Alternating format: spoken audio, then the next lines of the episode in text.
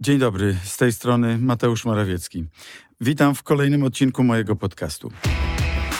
O tym, co ważne dla Polski i Polaków. Specjalny podcast premiera Mateusza Morawieckiego.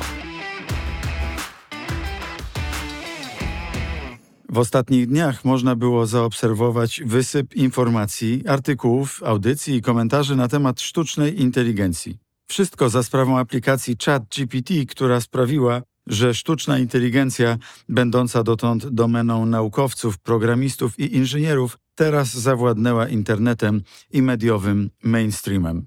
Nagle okazało się, że to, co wczoraj było dla nas domeną science fiction, dziś jest dostępne po jednym kliknięciu w smartfonie.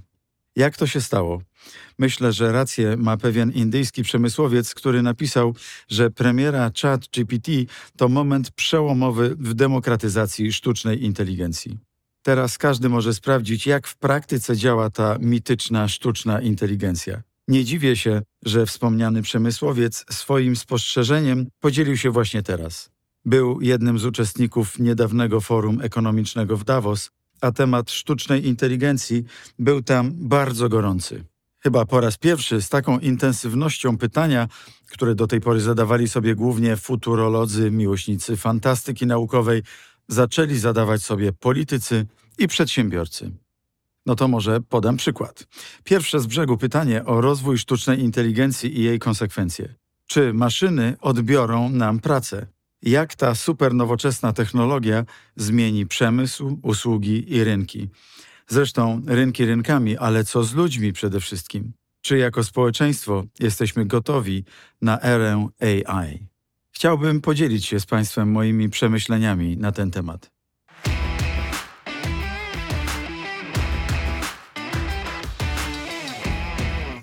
Wracając do aplikacji ChatGPT, na marginesie dodam, że współzałożycielem firmy OpenAI, która ją stworzyła, jest nasz rodak Wojciech Zaręba.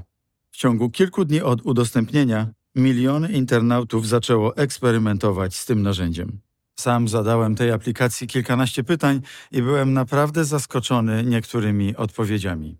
Były one spójne, wystarczająco szczegółowe, ale i całościowe. Po zadaniu kilkunastu pytań opartych o rzeczywistą historię bądź literaturę, zaczęliśmy się z moją młodszą i starszą młodzieżą trochę bawić tą aplikacją, zadając jej co nieco absurdalne pytania. Jak na przykład, jaki jest stosunek Zagłoby do obecnej administracji amerykańskiej Joe Bidena?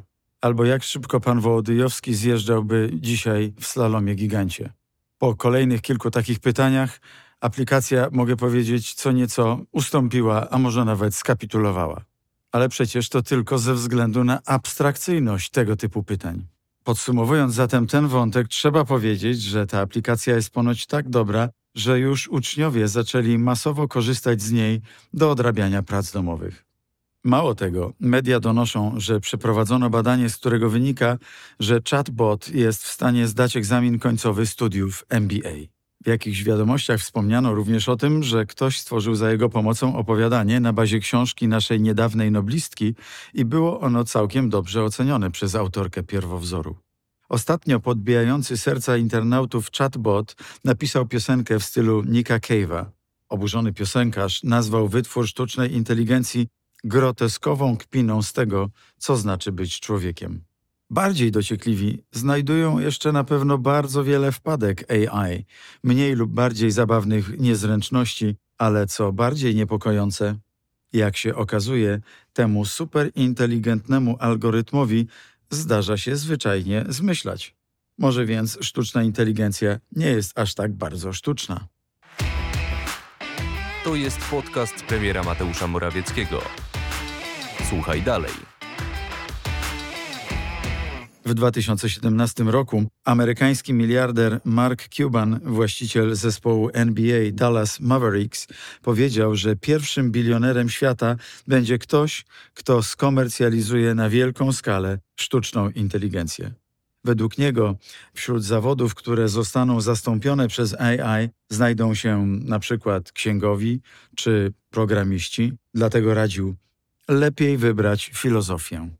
Od tamtej wypowiedzi minęło pięć lat, a chatbot napędzany sztuczną inteligencją umie nie tylko odpowiedzieć na najbardziej wyszukane prośby. Może to rodzić uzasadnione poczucie lęku. Jak zmieni się na przykład życie całych społeczeństw, gdy okaże się, że tysiące wysoko wykwalifikowanych pracowników albo niżej wykwalifikowanych pracowników może zostać zastąpionych przez maszynę? Ale zagrożenia, jakie niesie ze sobą rozwój AI, rozwój sztucznej inteligencji, są o wiele poważniejsze i pytanie o jej wpływ na przyszłość człowieka to nie tylko wspomniane zagrożenia dla rynku pracy, ale też pytanie o bezpieczeństwo albo pytanie o wolność, o zakres wolności.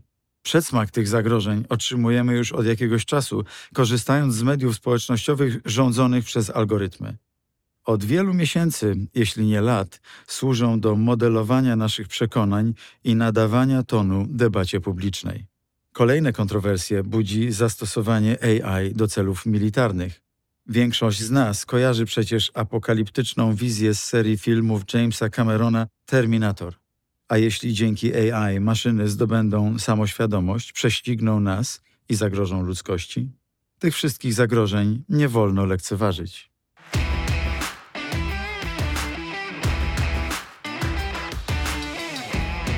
Ale uwaga, postępu nie da się zatrzymać. Sztuczna inteligencja już jest i z czasem będzie coraz bardziej obecna w naszym życiu. Lepiej więc skupić nasze rozważania nie na tym, czy, ale jak zaprząc sztuczną inteligencję do poprawy naszego życia i jednocześnie nie stać się jej bezwolnymi kukiełkami. Pandemia przyspieszyła coś, co nazywamy czwartą rewolucją przemysłową, czy przemysłem 4.0, którego podstawą są zaawansowane rozwiązania cyfrowe. Postęp naukowy i technologiczny, między innymi w obszarze cyfryzacji, przeobrażają gospodarkę światową na naszych oczach.